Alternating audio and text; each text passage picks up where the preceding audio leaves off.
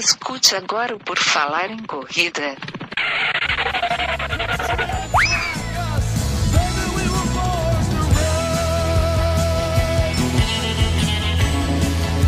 Are you ready to run?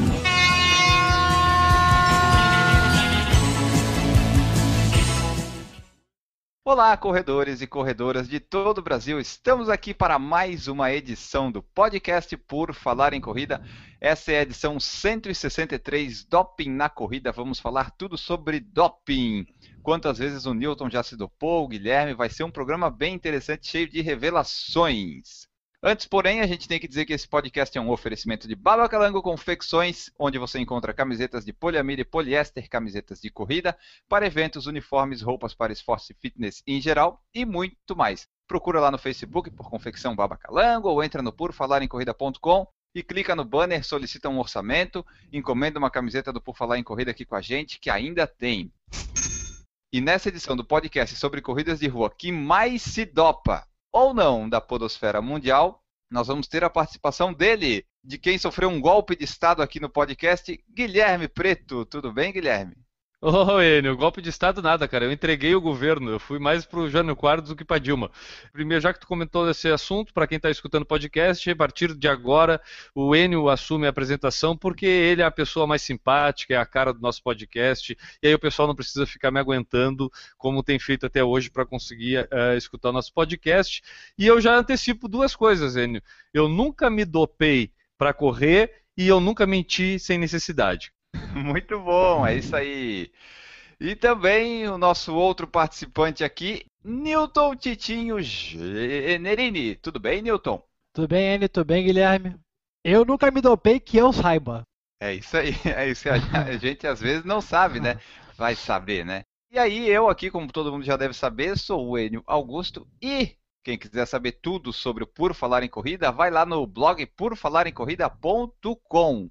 É isso aí, Anny. Também tem as nossas redes sociais, cara. O nosso Facebook tá lá com mais de 10 mil curtidas. A galera pode ir lá. Tem várias vezes são surpreendidos com os ao vivo que a gente tem feito. Inclusive, é, há algumas semanas atrás, na última corrida que a gente participou em revezamento, a gente fez um ao vivo na troca no posto do revezamento, né, Enio? Então, exclusividade e, e, criatividade total nas produções do Por Falar em Corrida, vocês conferem no nosso Facebook. E que mais, Enio? Como é que o pessoal pode ajudar o nosso podcast aí?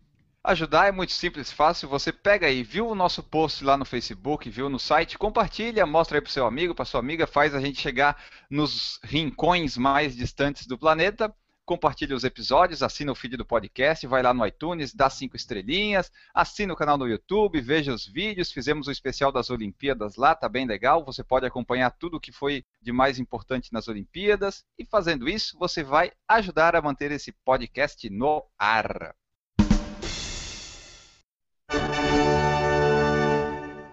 Hoje nós vamos falar aqui sobre o doping. O doping, o doping é o quê? O doping é o uso de qualquer droga ou medicamento que possa aumentar o desempenho dos atletas durante uma competição. O antidoping começou lá em 68, nos Jogos Olímpicos da Cidade do México. É, em 99 foi fundada a WADA, a agência antidoping, para combater essas práticas todas aí. E a palavra doping, para quem não sabe, é de origem inglesa, usada no turf, significa injeção ilícita de uma droga estimulante aplicada no animal de corrida a fim de assegurar-lhe a vitória. Ou seja, doping significa tudo isso que eu li abreviaram bem ali, né? né? Oh. E daí é sobre isso que a gente vai falar aqui, o doping, seja nos amadores, no profissional, a gente vai comentar algumas coisas, vai listar depois no final algumas das substâncias mais utilizadas pelos atletas, daí você que uh, ouvir elas vai poder testar de repente, se quiser, depois contar pra gente como é que é. E daí é isso que a gente vai começar aqui. Vamos começar de uma, uma forma muito simples assim. O que você pensa do doping, Guilherme? Olha, na verdade eu acho que a gente precisa, é, como sempre a gente faz aqui quando a gente trabalha com assuntos polêmicos, e o doping eu acho que é um dos mais polêmicos que a gente pode tratar aqui no podcast, porque em vários outros programas em que a gente não chegava nem perto do assunto do doping, a gente acabava caindo no assunto do doping, né? Porque isso acaba fazendo parte aí do mundo do esporte, principalmente nos últimos anos. E, e aí eu acho que, já que a gente está falando de doping, a gente precisa saber separar o que tu já falou do atleta amador, do atleta profissional e o quanto isso interfere no seu rendimento, né?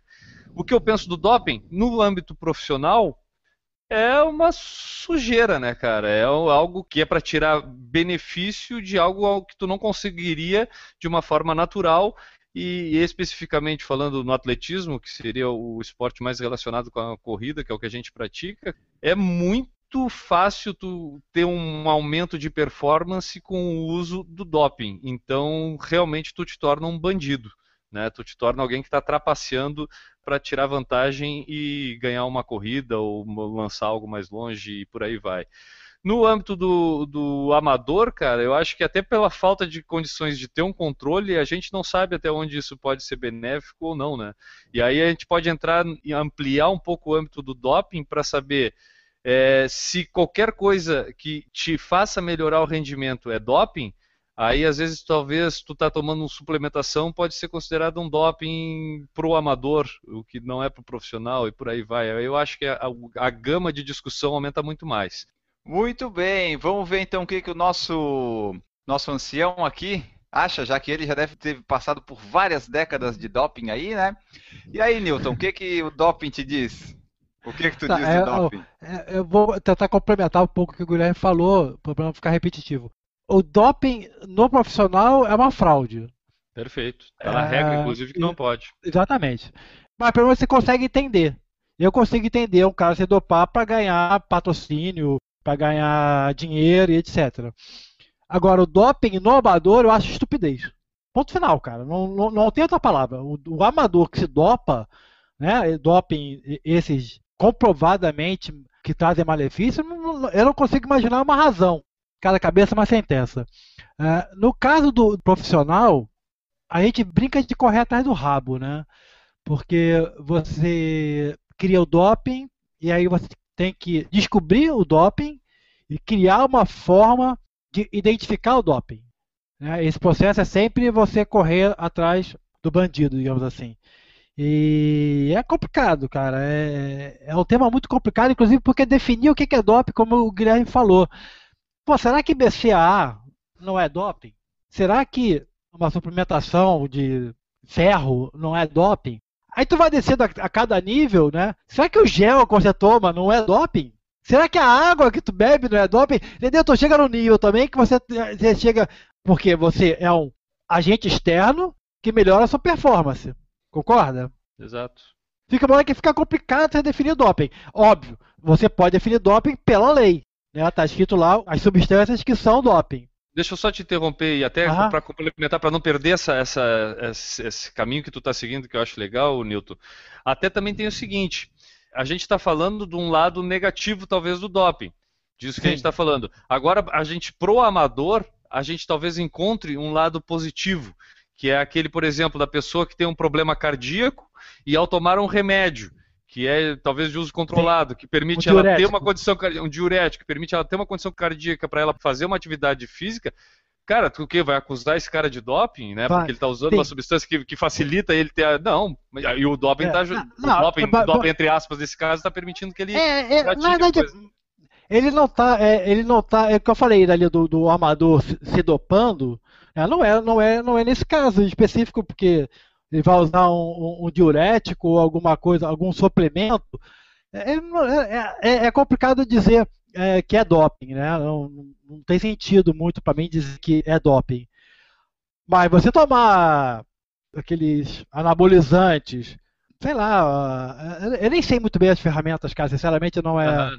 Não, não, é bem a minha praia. É que é mas... difícil, é difícil a gente saber é... porque isso é, é um mundo meio obscuro, né? Quem usa não quer se manifestar porque sabe que tem um, né, um controle, um preconceito até sobre a coisa, né, Nilton? Sim, mas é, é, pelo pouco que eu estudei, sinceramente não, não é uma área que eu estudei muito, mas aqueles, usar aqueles, aqueles esses anabolizantes, esses esteroides que comprovadamente causam câncer, comprovadamente te dão esterilidade, pagar medalha, pagar um troféu de corridinha de 100 pessoas, pra mim não tem sentido, cara, não tem sentido. É mais ou menos aquela situação assim, né, Newton?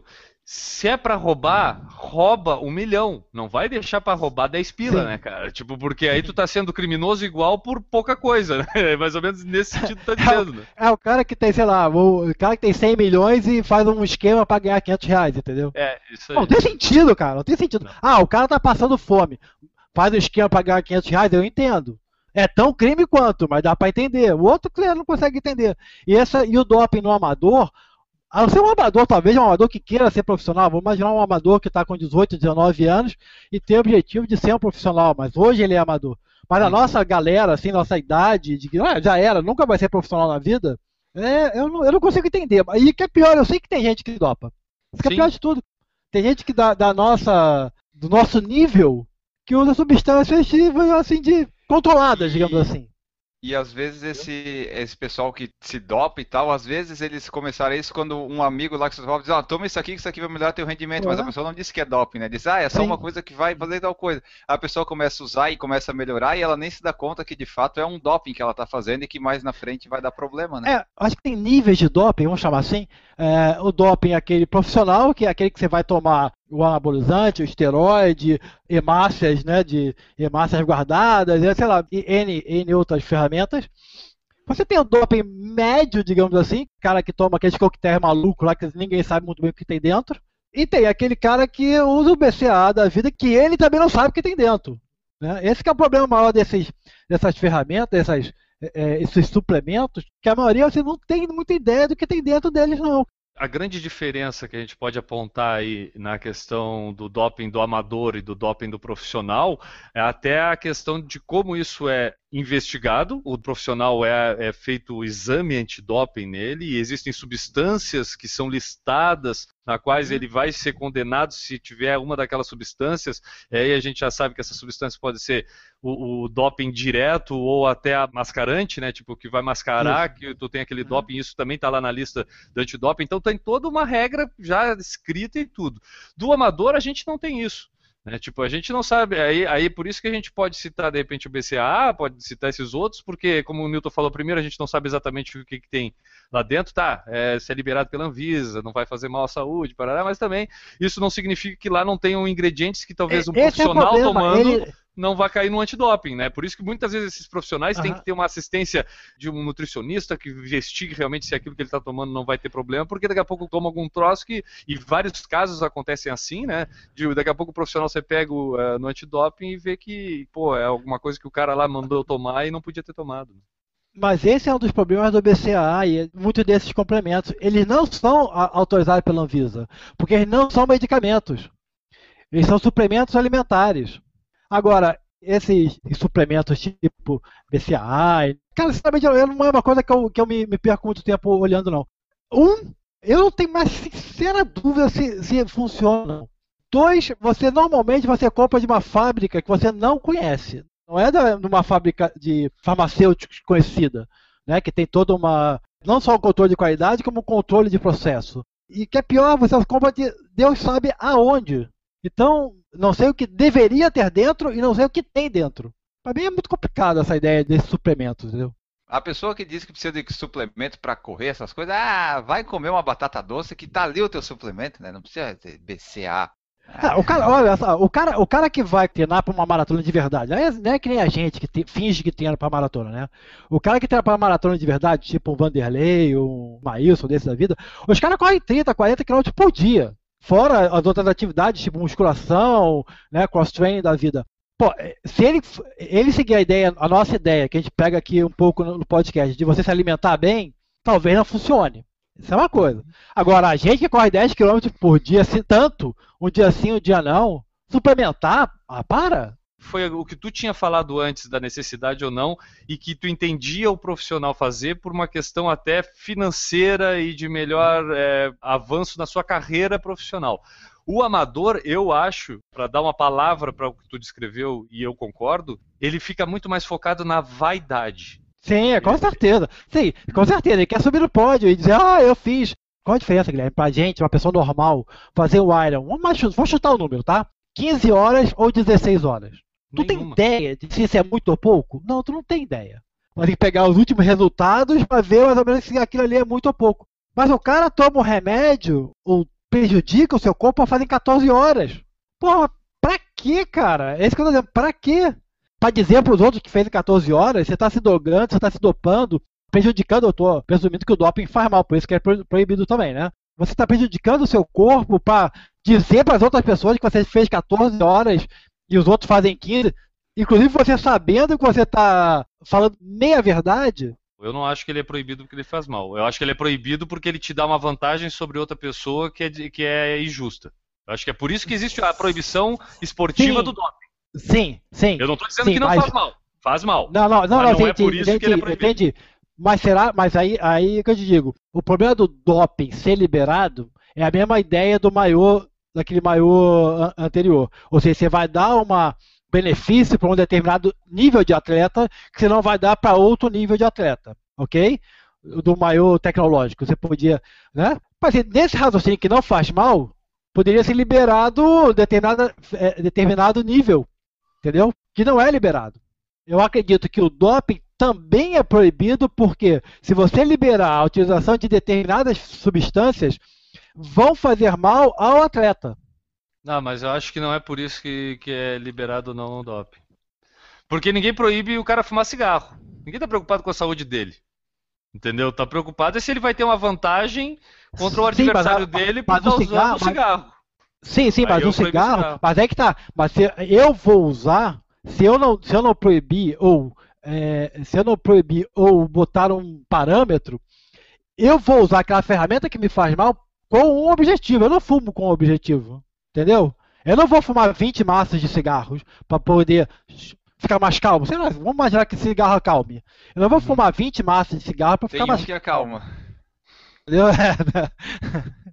Mesmo esse, você não vai fumar 20, porque vai ficar bem calminho. A prova que a gente tem que esse não faz mal é o Phelps, né? Tá aí, ó. Ah, tá aí, é. É. Pelo contrário, né? É um tema muito polêmico. É, não é que Cara, seja polêmico, né? Não é polêmico, olha, ele é confuso. Eu só vou, eu só vou dar so- sobre esse ponto, especificamente da, da, da maconha que o Enio botou no assunto aí, né? Porque o Enio que fala sobre É. essas coisas aí, né? A questão da colocação da maconha como doping, né? A pessoa que foi pega utiliza, eh, no exame antidoping lá com THC na urina vai ser provavelmente cair no antidoping. Mas a questão dessa utilização é porque ela é uma droga proibida em Sim. vários países. Entendeu? Sim. Tipo, aí é uma questão é, le- social. legal, legal, entendeu? Porque é- é- ela é proibida em vários países. Porque se, se, se tu for avaliar pelo que ela causa no organismo da pessoa, que poderia dar uma vantagem a essa pessoa, que seria talvez uma calma ou alguma coisa que deixa ela mais tranquila, né? Para fazer uma- um tiro, de repente, né? O pessoal do tiro tem que ser investigado. Sim. Ah, é, eu acho que talvez tu tenha que também proibir antidepressivos, é, que também provocam isso no corpo da o pessoa. antiantiolítico, se eu não me engano, ele é proibido. Depende. Eu- Depende é bom, dele, é- claro. Depende, depende dele, claro, é, claro. eu não- eu- é, bom, aí vai Depende faltar do- para nós o conhecimento de saber o que, que é. realmente é proibido ou Que não, é- mas. não, é, exatamente. Mas o. Não, eu entendi. Tanto que, por exemplo, no tiro, o beta-bloqueador, né? Ele é proibido. assim, né? di- diminui a frequência cardíaca, é proibido. Pô, mas vai diminuir a frequência cardíaca do Bolt? Não tem sentido, né? Pô, o cara vai sair 100 metros. Então tá, vamos. O Paulo Neri falou assim, ó. Corro para celebrar a vida e não para abreviar. Infelizmente, aqui em São Paulo, corredores amadores também usam drogas e não é difícil de conseguir. É, esse pra mim, é, esse, é- esse é, mim é o, é o supra-sumo do nonsense. É o multimilionário que rouba 50 reais do funcionário. Tem sentido. Aí ele fala assim, ó, suplementos podem ser benéficos, BCAA e proteína faz parte da suplementação de qualquer atleta. Eu já Não. discordo um pouco, né? Não. E daí, deixa só eu acabar de ler aqui o comentário dele. Daí aqui, ó, discorda em relação à suplementação. Suplemento não é droga. Um esforço maior que a média das pessoas requer alimentação mais adequada. Só que o nosso esforço não é Sim, a alimentação tão mais adequada. assim, né? Tá, vamos lá, dois, dois pontos. É, Sim, a gente não está dizendo que. A gente não falou que BCA e, sei lá, esse tipo de coisa sejam doping. O que eu falei foi que se você começar a definir doping como alguma coisa que te melhora a performance para uma atividade física, daqui a pouco a água também vai ser doping. Né? Tomar água durante a maratona vai ser doping que vai melhorar a tua performance na maratona. Ponto. Dito isso, eu não uso BCA, eu não uso nenhum complemento, porque eu acho que o meu nível de esforço, que é o da grande maioria das pessoas, 2 mil, 3 mil calorias no máximo por dia a mais, é facilmente compensável com uma boa alimentação. Tá? Eu não tenho nenhum tipo de deficiência de absorção, eu não tenho, né? no meu caso, meu caso, eu não tenho nenhum tipo de deficiência de absorção, talvez ao contrário, né? absorve tudo que passa na frente. Então, eu, no meu caso, eu acho que a utilização de de qualquer complemento só seria interessante se eu tivesse problemas para me alimentar. Por exemplo, vamos imaginar, se eu trabalhasse 24 horas por dia e só conseguisse comer sanduíche, talvez uma complementação, uma complementação através de suplemento fosse interessante. Não é o meu caso e acredito que não seja o caso da grande maioria dos atletas amadores. Então, por isso que, nem que eu seja contra, eu acho que é desnecessário. Pior do que ser desnecessário, não há pesquisa dizendo que aquela porcaria funcione. Você não vai achar uma pesquisa séria. Só patrocinada pela marca. Esse é o problema. Consumir uma coisa que eu não sei se me faz bem, que talvez faça mal, sem necessidade, fica sem é. sentido para mim. Uma coisa que ele falou ali que um esforço maior que a média das pessoas requer alimentação mais adequada, eu acho que a alimentação mais Sim. adequada passa longe do suplemento. Sim, mim, não, é, isso, isso, aí é, isso aí é claro. Você precisa de uma alimentação melhor. Vamos imaginar, a gente Se parar de. vitamina D, sei lá. Sim, a gente parar de correr, de fazer atividade física e ficar se alimentando com sanduíche, talvez até seja normal. Agora, se a gente ficar comendo sanduíche fazendo atividade física, porra, vai dar, vai dar problema em algum momento. Então, se você se alimentar direito e fizer atividade física, fechou, fechou a conta. Se você não consegue se alimentar direito, aí há outra conversa. Ou se você tem algum problema estrutural, né? Você pode ter alguma deficiência de absorção de, de proteína, de aminoácidos, etc. Eu acho que para a gente fechar um pouco esse assunto do doping do amador, quem quer utilizar uma suplementação ou sente necessidade ou se sente melhor utilizando, seja placebo ou não seja, seja a gente utilize ou não utilize, eu acho que cada um pode ver a sua necessidade e avaliar. Eu acho que talvez, é, como eu falei, a questão no amador envolve um pouco da vaidade. Como o Nery falou aí, ah, eu uso porque eu faço um esforço acima do normal. Mas aí talvez a gente vá lá na pergunta que toque mais na ferida. Será que tu precisa mesmo correr uma maratona? Se tu trabalha o dia inteiro, te esforça, traz dinheiro para tua família, será que não era melhor tu ficar nas provinhas de 10 km? Ah, mas é que é o, é o meu desafio. Então para um pouquinho, né? Tu tá precisando para conseguir por uma vaidade, para vaidade, Sim. exato, para vaidade. Então, eu acho que entra nesse lado. Aí eu, eu, eu queria falar, já que isso está envolvendo no amador a vaidade que a gente está destacando aqui, eu queria falar para quem não usa nada, que é o seguinte: quando tu vê aquele teu amigo que tu sabe que usa, e ele chega na tua frente e tem um tempo melhor que o teu, que tu tá há anos querendo baixar de 1,40 na meia maratona, e tu vê o teu amigo conseguir, mas tu sabe que ele usa, então fica tranquilo cara tá tirando uma vantagem que talvez tu não te ache necessidade de tirar e para ti não faz a, a, a, questão de vaidade de realmente chegar naquele tempo, chegar na frente de alguém. Eu acho que é mais, acho que essa questão está muito dentro disso. A pessoa tirar a vaidade da pessoa, a gente não vai conseguir tirar cada um vai ter o seu nível de vaidade. Hoje a gente vê exemplo aí das, das blogueiras fitness, né? Que tudo é uma vaidade do caramba, e aí cada um tomando suco detox com mais coisa do que o outro, e aí usa a barrinha diferente do outro. E aí a, a, a questão fica, eu só tenho esse corpo porque eu uso essa barrinha. Não. né? Tipo, primeiro, será que tu precisa desse corpo? Segundo, será que é só por causa da barrinha? Sabe? Tipo, aí a gente entra em várias questões. Eu acho que a questão do amador, para mim, a gente resumiria nesse aspecto da vaidade. Isso, e só completando o que tu falou do cara lá do que tem um amigo que corre melhor e tal, pensa assim, na corrida da vida, é melhor ser mais lento na corrida da vida do que ser mais rápido, né? É melhor viver um pouquinho mais aí. A gente já falou aí, fez uma introdução longa, introdução, que é quase um podcast, mas aí sobre os doping entre os profissionais, assim, o que, que vocês pensam? Será que seria melhor liberar tudo para ver até onde é que vai, o mais bem treinado e dopado ganha, ou é melhor tentar controlar, talvez, né, tentar controlar entre aspas, porque nunca se sabe o que está controlando. Dos profissionais aí, o que, que a gente pode dizer? Eu vou começar aqui, Enio. Eu queria só trazer para um lado, para a gente não estender muito, porque esse assunto é gigantesco, né? e, e eu só queria trazer para um lado do assunto que seria no, no que recentemente a gente tem se discutido, principalmente na mídia internacional, eu vi algumas coisas, que é do efeito residual do doping. Porque a gente está falando muito do doping do cara que toma, usa o doping para especificamente para uma competição e tá, ponto. Só que tem muita gente que usa o doping de repente durante um período para conseguir uma, um, um condicionamento melhor, aí para, zera isso para competir lá adiante. Só que esse cara já tirou vantagem do doping lá atrás. E eu só para ilustrar o que eu estou falando, é, eu tenho dado aqui que nas últimas na, nas Olimpíadas do Rio, agora 2016, 28 medalhas foram conquistadas por atletas que já foram punidos por doping. Então, eu acho que é uma quantidade bem grande, e aí será que esses, esses caras, mesmo já tendo cumprido com a pena, com a punição e não sei o quê, será que eles só não chegaram nesse nível por ter, durante seu desenvolvimento, ter feito uso do doping? Sabe? Tipo, aí a, a, questão do doping começa indo mais além. E aí eu acho que essa é a questão mundial hoje em dia, e a, a delegação de atletismo da Rússia é, trouxe isso muito à tona, porque se puniu de uma forma, na minha opinião, exemplar, mas talvez um pouco injusta, né? Porque atletas que não eram aí é uma outra questão. Eu acho que, que a questão do doping está em saber o seguinte, vem cá, o quanto, o como e o para que que tu está usando esse doping, até onde isso afeta, até onde não afeta. Então eu acho que recentemente é que a gente tem descoberto isso. Mas tu não acha um grande número, Enio? 28 medalhas tendo sido conquistadas por atletas já punidos por doping? Sim, não, é, tem vários até, tipo, tem um dado que eu li também dos 100 metros rasos, que tipo, dos 30 melhores tempos da história, só os do Usain Bolt é, não eram de gente dopada, os outros todos é de gente que já teve o doping envolvido.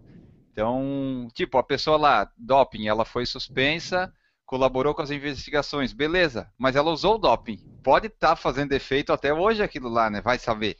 Pode não aparecer mais nos exames, tem gente que perde medalha depois de oito anos, né? Porque eles descobrem o doping de oito anos atrás hoje. E aí, é... será que não era melhor liberar tudo de uma vez? Ah, libera, ó, tu quer se dopar? Doping, vamos ver quem ganha mais. Tem que estar tá treinado, acho, né? Eu acho que podia. Essa tua ideia é uma boa, Enio. Eu, eu vou dar uma, uma, uma, lapidada nela. Podia criar duas categorias: as categoria livre e a categoria limpo. Porque a categoria limpo o cara tem que provar que ele é limpo. Sempre, tipo, vai, sempre vai trazer, foi. Se, não, Sempre trazer foi. exame histórico, o cara tem que ter ali desde o início da carreira, tudo provado, sou limpo. Aí eu vou correr nessa categoria aqui. Se não, aí tu vai pra categoria geral, que nós não sabemos de nada, então corre contra ninguém sabe de nada, sabe? Tipo, é por aí. Esse negócio que você falou de, de, histórico, né? Na verdade, eles criaram, eu não sei como é que ficou, o, um passaporte, né? Que o cara fazia. Ah, porque com essa tecnologia de doping, você não conseguia mais detectar a substância que estava fazendo efeito para conseguir detectar o efeito. Uhum. Então o que acontecia? Você pegava um, um, uma foto, vamos dizer assim, o um exame do cara hoje. Se daqui a 60 dias tu faz o mesmo exame, tem uma variação muito grande, para. Alguma coisa deu errado. Então você tinha uma espécie de passaporte, ou seja, os seus controles hormonais e de medidas, etc., tinham que ser compatíveis com os anteriores, porque senão tinha algum tipo de problema para ser investigado. Tá? Não sei como é que ficou. Eles, criaram, eles tinham criado isso na época lá do, do Lance Armstrong. Eles tinham criado alguma coisa desse tipo. O que, Tanto o que, que o Lance conseguiu. Ele conseguiu, ele conseguiu burlar até isso, né? Foi perfeito, né? É, ele foi um dos maiores exemplos, né? o Lance Armstrong é. de, de é. doping. Porque até hoje não conseguiu ser provado nada, ele só foi punido por é, dedo duro, né? Tipo, é o dedo duro, que falou que, que, levou ele à punição. Nunca foi exame dele com doping, você pode procurar que não existe. É que os testes de doping é sempre tão atrás, né? Eles vão é. descobrir é. as coisas e já passou. Já, é. O cara já ganhou, já fez o que tinha que fazer lá. Muito porque é recente, né, Ina? Tu mesmo falou lá no, no nosso, na nossa abertura aqui que uh, o exame antidoping começou a ser feito em 1968. Só que a UADA, que é quem realmente conseguiu é, vamos dizer, organizar uh, o controle de doping no mundo foi criada em 99. Né? Então, a, a, só, só de 99 para cá, a gente começou a desenvolver realmente um controle antidoping. Senão, tu só conseguia pegar o atleta na competição se ele tivesse realmente dopado lá.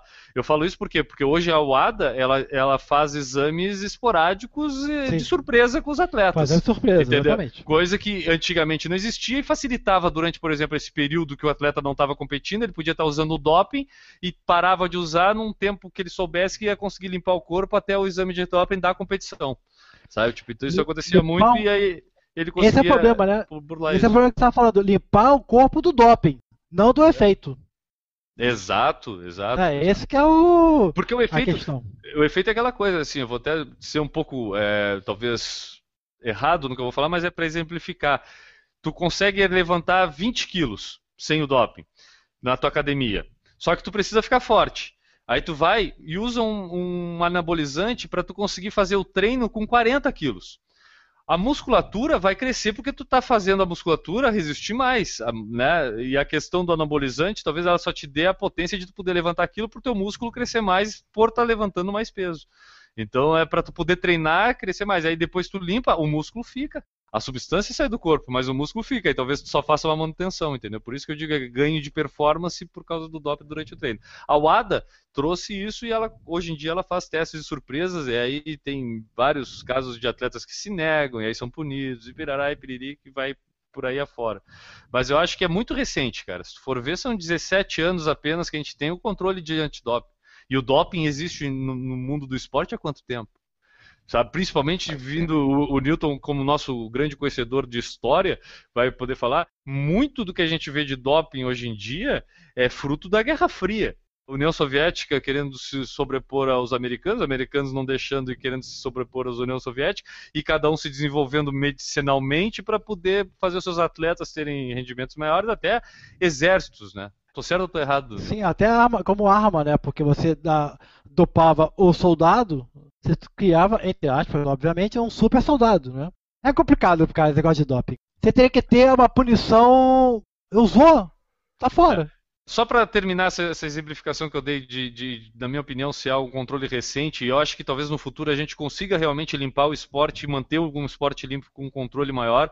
Essa história de que ah, a gente está correndo atrás do doping, eu acho que isso uma hora vai ter um limite, cara. Eu acho que a gente vai conseguir ter um antidoping, talvez até um pouco à frente do doping ou junto com ele, que é o que interessa realmente, Sim. ele está junto Sim. pelo menos. Sim. Eu acho que isso lá, daqui a uns 10 anos, para as próximas Olimpíadas, vamos dizer, para daqui a dois, três ciclos olímpicos, a gente vai ter isso nivelado e eu acho que a gente vai conseguir limpar o esporte. O que acontece eu, é que isso está acho... muito, tá muito, recente, entendeu? E a gente com essa preocupação e a gente tem que estar. Tá, aí sim, agora correndo atrás. Antes a gente estava correndo atrás de zero, a, tinha que chegar em 100 km. Hoje a gente está ali no quilômetro 80, vamos dizer, e eles já estão no 130, entendeu? E aí nós temos que correr para tirar essa diferença. O caminho maior vai ser não por substância, sim por essa mudança de performance, né? Por exemplo, vou imaginar ah, todas as mensurações que você pode fazer dentro do organismo da pessoa né, é, durante N tempos, com intervalos pequenos, para ver se essa mudança é normal ou não. Isso que tu falou, cara, é, é fundamental do efeito residual. É fundamental. Tá, o garoto. Aí o cara vai, o, vai ser um atleta de elite. Tá? Não é. Aí com 15, 16 anos, 17 talvez, começa a se dopar. Aí é anabol e esteroide, e não está competindo, não é nada. Aí lá com 20 anos ele para parou, não vai usar mais. E aí? Ele não tá com uma vantagem? Claro. É, ele, já, do... ele, já, chegou no nível da vantagem, né? Pois é. é. Aí parei, não, tô, não. Você é dopado? Não. Você usa doping? Não, não uso. Todos os testes que ele fizer, para sempre, vamos imaginar que ele nunca mais use, né? Para sempre vão dar normal, mas o, a vantagem já pegou. E daí, pra, é, pra fechar essa daí dos profissionais, se liberasse tudo, daí você só vê quem se dopa melhor e quem treina mais, porque não adianta só se dopar, né? A pessoa tem que treinar para ganhar, né? Não adianta só tu tomar lá o coisa e sair para correr 100 metros sem treinar, que tu não vai ah, ganhar. Eu, eu, eu, acho que o problema da liberação é, não é, é do esporte, assim, se, quem vai ganhar, e sim a ética, né? É, você, teoricamente, em teoria, o esporte é para melhorar a tua saúde. É. Você liberando, eles vão né? Para ganhar dinheiro, pagar 10, 15 milhões por ano. O cara que teria assalariado de 3 mil reais ia ser muito, passa a ganhar 15 mil. Ele não vai se dopar? Claro que vai. E aí vai ter gente morrendo na pista. E talvez se liberasse, talvez não tivesse todo esse show business atrás, né? Porque daí, ah, tudo dopado, por que, que eu vou investir nisso, né? Sim, é, ele não é mais o herói. O caso do Bolt é, é icônico porque ele tem os recordes mundiais, ele nunca foi pego em nenhum tipo de doping. Uhum. Então, é, ele, ele, passa a ser um ícone, não só pelo recorde, mas pela postura. Pra e o, Lance, o caso do Lance. Dá, né? Sem doping dá. Né? Eu posso jogar direito. Sobre, sobre. É, tocou uma palavra recorde, eu acho que é bom a gente destacar aqui, aí é uma dúvida minha. Muitos dos recordes que ainda não foram quebrados no, no, no atletismo, pô, são de caras que a gente bate uma suspeitinha do doping em cima. Por exemplo, salto em altura, Javier Sotomayor, de Cuba. 2,45. Pô, eu vi nas, na, nos Jogos Olímpicos, cara, assisti a competição, por sinal. Pô, os caras hoje em dia, para saltar 2,38, 2,40, os caras se matam. Nunca mais ninguém conseguiu. E aí, naquela época em que Cuba fazia parte daquele bloco soviético, parará, né, que tinha algumas coisas que por trás. E aí tu fica até hoje tentando bater um recorde de 2,45, entendeu? E assim são outros recordes que perduraram. E aí eu só, só me lembrei disso porque, como o Newton falou, o Bolt é cada vez mais icônico porque ele quebrou recordes que tinham essas suspeitas é, e que outros que foram pegos com o doping, tipo o Ben Johnson, ele baixou o tempo, inclusive, do cara que era com o doping, entendeu? Tipo, ele foi lá e quebrou os caras, inclusive, que se doparam para tentar bater e foram pegos depois. Mas no feminino ainda não apareceu um Bolt. Aí tá lá, Florence Griffith Joyner ainda é a recordista é. das provas de velocidade feminina. O feminino é o que mais é, diz isso que tu falou. O masculino, até mesmo dopado assim, tem alguns sem doping que ainda podem conseguir, mas o feminino, tu vê que tem umas discrepâncias muito grandes. Tem dois problemas né, no feminino, né? Um, que os recordes são muito recentes, digamos assim, porque a mulher, com a intensidade de treinamento que o homem treina, não é de muito tempo. Uhum. Então, ela está chegando no seu O homem já está praticamente no seu limite e que você né, tem que ser um gênio super treinado para bater um segundo. O milésimo, no caso do Bolt. Isso. A mulher ainda tem o espaço ainda para ganho, normal. Tá? Além disso, o doping na mulher vai ter um efeito muito maior. A massa dela é menor. Então, se você aumenta um pouco, passa a ser uma, uma, uma vantagem muito grande. Eu acho pensando alto aqui. Não, mas é, ó, só para ilustrar aqui o que tu falou, o recorde dos 100 metros feminino é 10.49. Quem fez o segundo melhor tempo foi a própria Florence e o terceiro melhor tempo foi ela também. O quarto melhor tempo é. só veio em 2009 e é de 10.64. Então é, é, difícil chegar. E, e, só por curiosidade, qual foi o tempo da vencedora dos 100 metros nas Olimpíadas do Rio? Tá chegando aí perto, né? Não, é, tá longe. Foi 10,71. 10,71. Então, é, é, para a gente ilustrar, Newton, tu falou de, desse gap que existe ainda para as mulheres e não existe para o homem. O problema é que a Florence Griffith Joyner 20 anos atrás, acabou com esse gap para a mulher, sim, entendeu? É. Tipo, elas deveriam estar tá hoje, esse recorde da Elaine Thompson talvez hoje fosse realmente o recorde feminino, entendeu? Tipo, esse 10 e, e 71 que ela fez hoje. Porque uhum. para o homem, fazer 10 e 49 está difícil. Entendeu? Tipo, nas eliminatórias, nas classificatórias dos 100 metros masculino nas Olimpíadas do Rio 2016, muitos homens não fizeram 10,49. Isso 20 anos, quantos? 20 anos depois, e homem. Quase 30. Quase Exato. 30 e homem, quer dizer. O cara Exato. usou doping, é homem, 30 anos depois e corria o risco de perder da mulher. A reportagem que eu li sobre o efeito residual do doping era sobre o caso do Gatling que já foi pego uhum. duas vezes, Sim. tá lá competindo, tá limpo agora, beleza. Mas será que ele só não chegou hoje, aos Sim. 34 anos, porque um dia eu consegui, usou o doping, entendeu? Tipo, é. pô, né, cara? Tipo, é complicado. E aí, esse caso da mulher, voltando na Florence Griffith Joyner, quem que vai conseguir bater isso limpo? É, até tem a, a WADA, não sei se a WADA ou a AFA, eles estão pensando em fazer uma pegar esses recordes aí, meio que anular e começar tudo de novo, sabe? Ah, mas eu acho que tem que ser, eu acho que tem que fazer. Ou uma revisão histórica, uma revisão histórica. Porque, cara, a Florence Griffith Joyner, ela morreu de câncer provocado pelo uso de anabolizante. Morreu Pelo jovem, de... 39 anos. Exato, cara. Tipo, pô, como é que tu vai achar que não tem efeito do doping em cima desse tempo, desses recordes dela, cara? E se eu não me engano, ela é nos 200 também, né? A gente tá falando aqui exclusivo do 100, mas ela é recordista dos 200 metros também. Sim, ela eu não sei ela, Eu não sei se não é ela também no salto em distância, talvez, porque eu acho que, se eu não me engano, ela competia no salto em distância também. Pode ser, ó, depois não fica a dúvida aí. Vou tirar aqui. É enquanto procura esse negócio do doping, ele é tão presente que, tipo, a moça bateu o do 10 mil metros na Olimpíadas, e daí todo mundo pensa, essa etíope tá dopada, porque não pode bater o recorde dessa daí, né? E a Etiópia e o Quênia, a gente sabe que não primam muito pelos controles de doping, né? Daí sempre fica aquela dúvida também, será, será que não, né? Não, não tem um controle lá muito amplo disso. E daí a gente nunca sabe se a pessoa bateu o recorde e tu fica feliz, porque ela bateu o recorde, mas depois tu pensa, será que bateu mesmo? Né? Não, olha, olha aqui, Enio, só, só para ilustrar aí vai valer muito a pena. O recorde do salto em distância feminino, Enio, é 7,52. Da Galina Xistiakova, da União Soviética, em 1988. Tá bom. Preciso falar alguma coisa? Só para ilustrar, a campeã dos Jogos Olímpicos 2016, a Tiana Bartoleta, dos Estados Unidos, que inclusive foi também campeã no revezamento 4 por 100, né? Ela fez 7 e 17. esse recorde aí de 7,52 foi feito, acho que num estádio vazio. O cara foi medir com a trena e passou um pouquinho. Ah, Não, estádio cheio, cara, e ela pulou o 7,52. Então é o doping Só é que bom o mesmo. que, que ela tinha feito antes, cara? Tipo, ninguém sabe, né?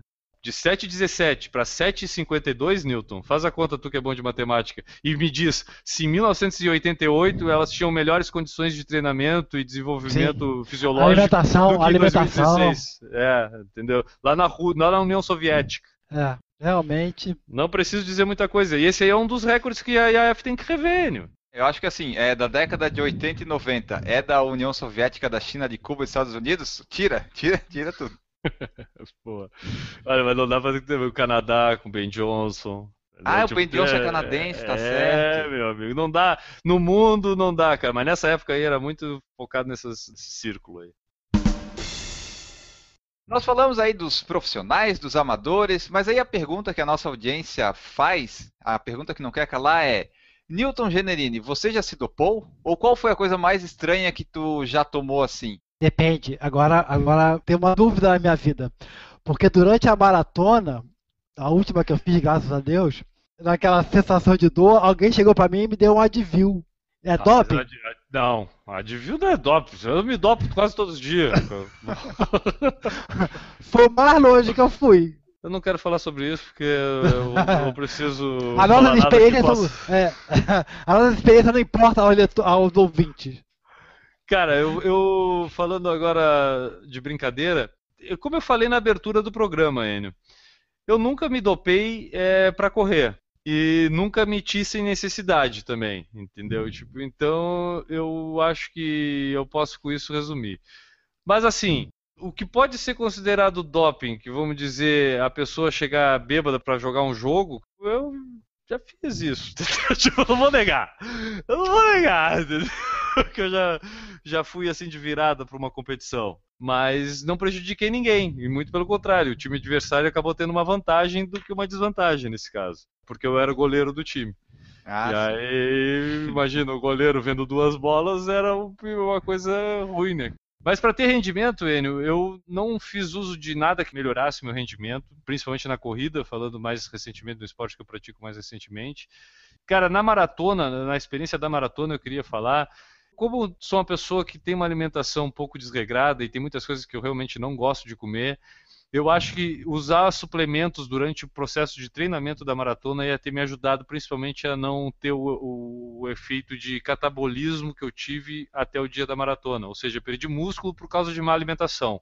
Se eu tivesse ah, feito uma, uma consulta, um acompanhamento nutricional e utilizado algo que melhorasse essa questão de manutenção de músculos, talvez eu não tivesse tido o problema que eu tive de cãibra e mau rendimento durante a maratona. Não utilizei, mas talvez nesse caso eu possa dizer que eu me arrependa de não ter utilizado algo que me suplementasse.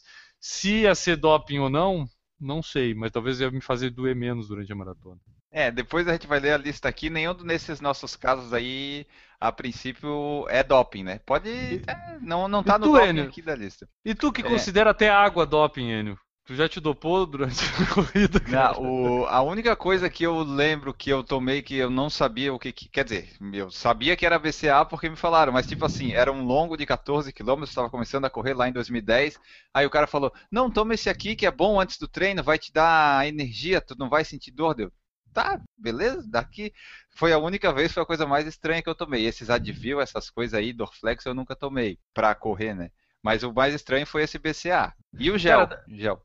Dessas dopings que a gente está determinando doping, o pessoal vai querer nos matar porque a gente está dizendo que o VCA é doping. Mas não tá, mas vamos, para nós a gente está considerando. Não, a gente tá sim. dizendo as coisas mais estranhas que a gente tomou. É, né? Não é? Isso, das mais diferentes. Eu, eu já tomei BCA, já tomei Whey Protein, já tomei creatina. Dessas aí, cara, a única que realmente eu percebi que dá um re- rendimento a mais, que pode de repente ter sido considerado doping por mim, porque eu também ganhei um condicionamento físico muito legal na época que eu usei, foi a creatina. Eu ganhei muito musculatura quando eu usava creatina para fazer musculação. Isso quando eu tinha 21 anos de idade. Tem alguns dopings naturais também, né? Tipo, é, eu não sei bem se o café entra nessa lista, mas ele tá aqui. E, tipo, treinar na altitude seria um doping natural. A pessoa vai treinar 3 mil metros para ficar melhor lá a respiração e ganhar, ganhar desempenho, né? Esses são os dopings que Café eu não sei, o café eu li que tu tem que tomar acho que 20 xícaras de café para chegar no efeito lá que seria considerado doping. Treinar na altitude é o mais fácil, né? Mais famoso, talvez. Isso, aumenta a capacidade do corpo de, de absorver o oxigênio. Um doping bem mais simples, Zênio, e natural, é respirar fundo, ou melhor, respirar corretamente durante a corrida. Porque saber ingerir a quantidade certa de oxigênio ajuda a tu prolongar a tua resistência muscular. Então, respirar fundo também é um doping natural. Não, aí é- não é respirar mais fundo, respirar corretamente. Porque senão, cara, daqui a pouco tu vai ver um monte de gente correndo. Porque o Guilherme disse que é um doping. É, mas é isso aí. Pra quem quiser, não quiser gastar muito dinheiro, só vai lá num lugar aí. Por exemplo, você, mora em, em Santos. Vai pra São Paulo e treina em São Paulo. Tu vai treinar com quase mil metros de altitude. Ajuda um pouquinho. Não é aquele efeito de Não. dois, três mil metros, mas vai, psicologicamente, pelo menos vai te ajudar. Não, fisiologicamente não vai fazer diferença nenhuma. Esses treinos é- para tu, é para tu, para tu aumentar a capacidade É dois mil e pouco, né? É, para cima de 2.500, 2.000. 2.000 acho que já começa a fazer um efeitinho, entendeu? Porque o que acontece? Quando tu diminui a quantidade de oxigênio no ar, tu começa a ficar um pouco mais tonto. Começa a acabar o ar muito cedo. E é algo estranho porque tu acha que tu tá normal. Realmente, se tu ficar parado, tu consegue, porque o teu corpo consome pouco oxigênio. O problema é quando tu precisa um pouquinho mais, ele não acha. E aí é o problema. Quando tu faz um treinamento e, e- e os profissionais da maratona, e inclusive le- é legal a gente falar disso, mas no Quênia, o pessoal do Quênia que se destaca, ele provém dos lugares altos do Quênia, de lugares com grande altitude do Quênia, entendeu? Tipo, então, ou seja, eles são pessoas que também, além de tudo, desde pequenos são criados, criam ora um corpo pescando oxigênio no ar, entendeu? Tipo, que é o que o cara precisa. Então, quando um brasileiro, por exemplo, vai fazer um treinamento na Colômbia, que é geralmente onde eles vão, Equador, para fazer essa, essa climatização em altitude, é para quando eles descerem, qualquer respirada deles, o corpo vai se abraçar em tudo que é oxigênio. Se, Pelo amor de Deus, me vê oxigênio. Eu tava lá em cima sem oxigênio e agora me vê aqui Uhum. que eu tô sobrando, tô boiando no oxigênio, sabe? Tudo que o corpo quer é aquilo. Então o cara aumenta essa capacidade dele de absorver oxigênio, que era o que o EPO fazia com o corpo, ou seja, ele injetando o EPO, ele fazia essa capacidade do corpo de absorver o oxigênio aumentar. E aí, já que tu falou do EPO e essas coisas e tal, a gente vai falar aqui a listinha das substâncias que são consideradas doping mais famosas, antes da gente encerrar aqui o podcast. A primeira delas, como tu falou, é o EPO, usado para ter mais glóbulos vermelhos e oxigênio no sangue. A segunda aqui da lista é o diurético furesemide. Eximida. É, que aqui tá furesemide, tá.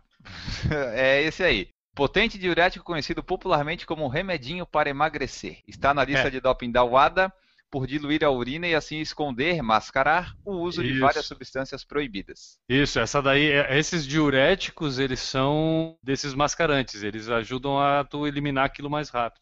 Esteroides anabolizantes. É usado para ganho de força e massa muscular. O DHEA e GH, hormônio de crescimento. Se tu tem algum amigo fisiculturista, tu vai ver como é fácil conseguir.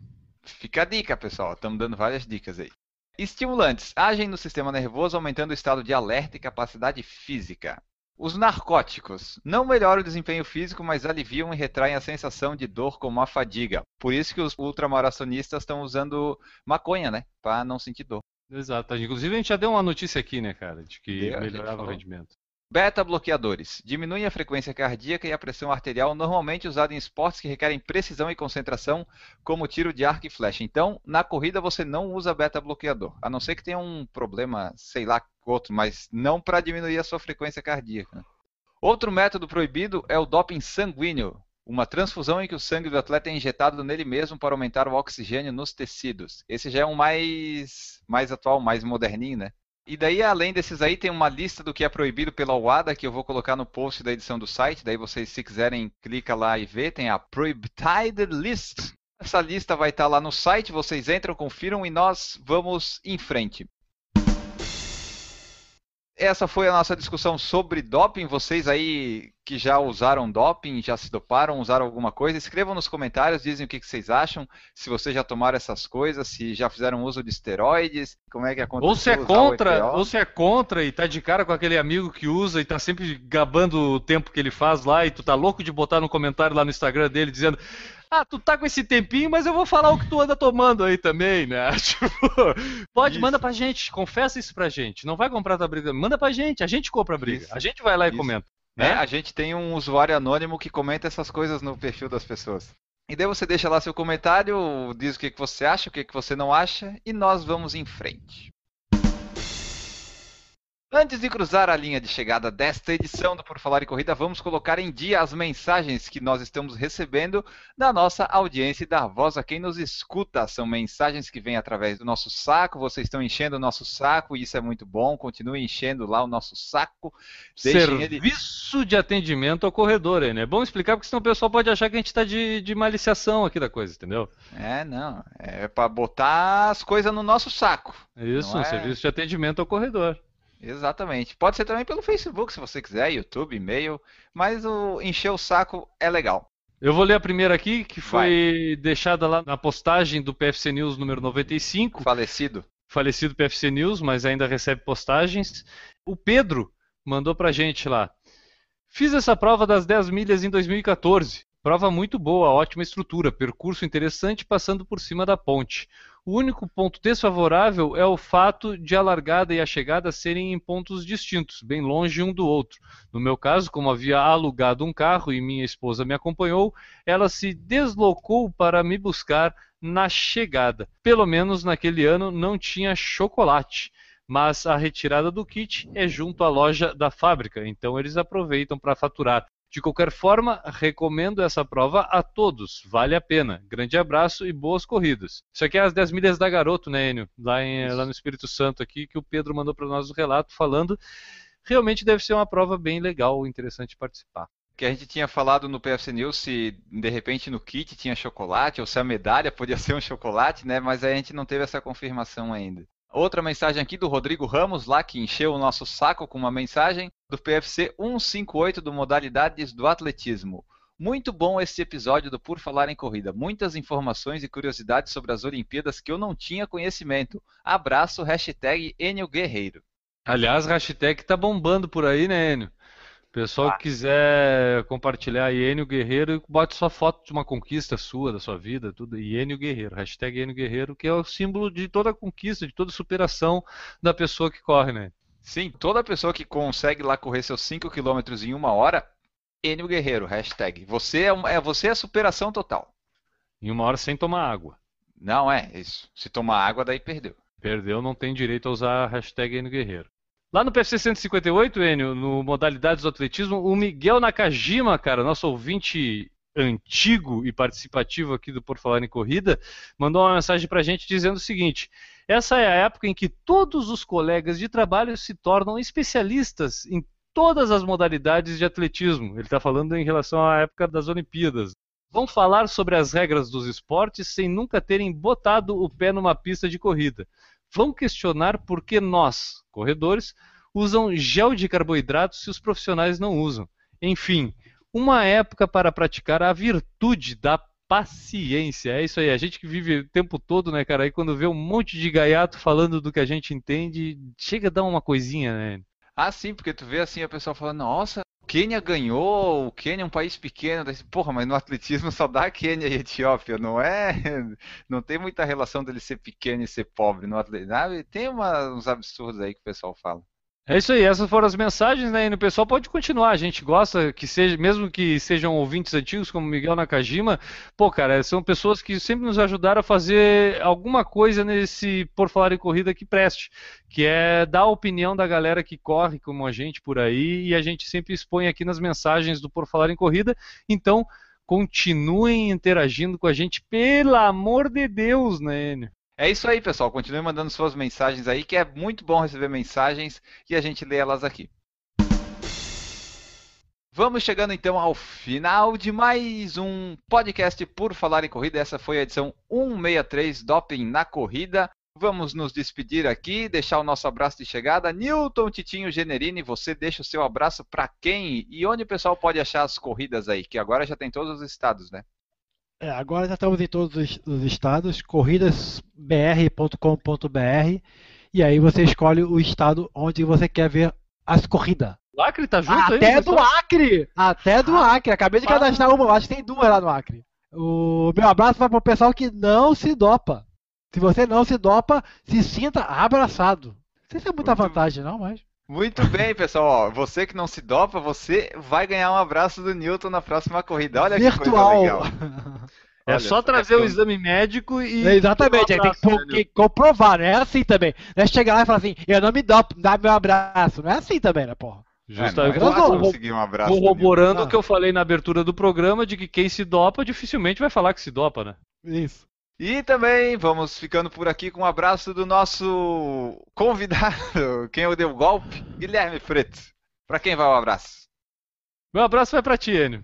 Parabéns por ter assumido essa apresentação do programa. Eu achei que ficou muito melhor, pelo menos na minha opinião. E intimo o pessoal a mandar aí o incentivo pro Enio aí, seguir na apresentação do programa, fazendo com que o Por Falar em Corrida se torne pelo menos um programa um pouco mais simpático, ao contrário do que era com a minha pessoa apresentando esse programa. Mas eu fico muito feliz, cara, de estar aqui sendo, podendo falar qualquer bobagem a qualquer momento, sem me preocupar com a ordem do programa e deixar isso pro editor que é o cara que realmente deve se preocupar com o andamento do programa e a batuta tá contigo, Enio. Daqui pra frente é contigo e eu só tô aqui de comentarista. Maravilha, muito agradecido pelo abraço. Eu, eu não vou deixar meu abraço para ti hoje, porque hoje eu tenho abraços especiais aqui para deixar. O abraço meu vai para o Ben Johnson e para Florence Griffith Joyner, grandes atletas aí que foram injustiçados na história. Um abraço pessoal, até o próximo podcast. Tchau. Errou! Olá, corredores e corredoras. Estamos testando aqui Pelo amor, saber- tu vai matar as pessoas do nosso ouvido, cara. Vem cá, mas tu que isso? tio? É, eu que Desculpa. apresentando agora. Não, desculpa, desculpa te interromper, mas esse teu olá deu, um- deu um eco aqui no meu. Peraí, eu até ter que pegar um cotonete para limpar os ouvidos. Tenta não começar com o olá nesse nível. Pode ser olá, mas não nesse nível. Tenta diminuir. Vamos um- lá. Errou!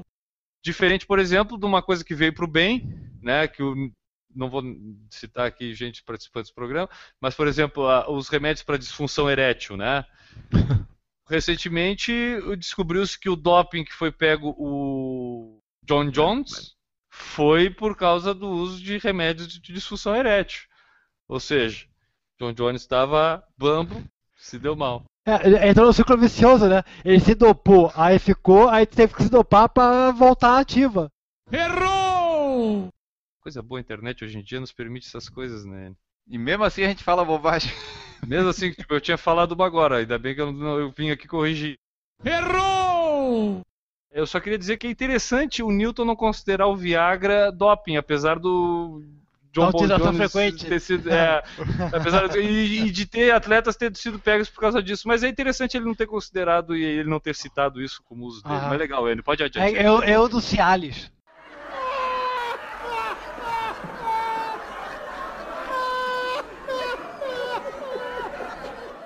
Errou!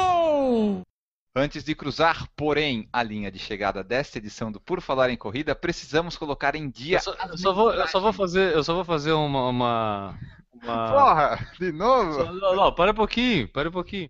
Errou! Deem seus tchauz aí pro YouTube que eu vou finalizar.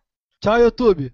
Tchau, YouTube. Manda nosso dinheiro lá do AdSense YouTube. Por favor, tô falando pro YouTube aqui, ainda mesmo? O pessoal do YouTube tá nos vendo? Tá, tá. Tchau, Pessoal do YouTube, aumenta o nosso AdSense. E galera, pra todo mundo, um beijo na bunda e até segunda. Beijo do gordo!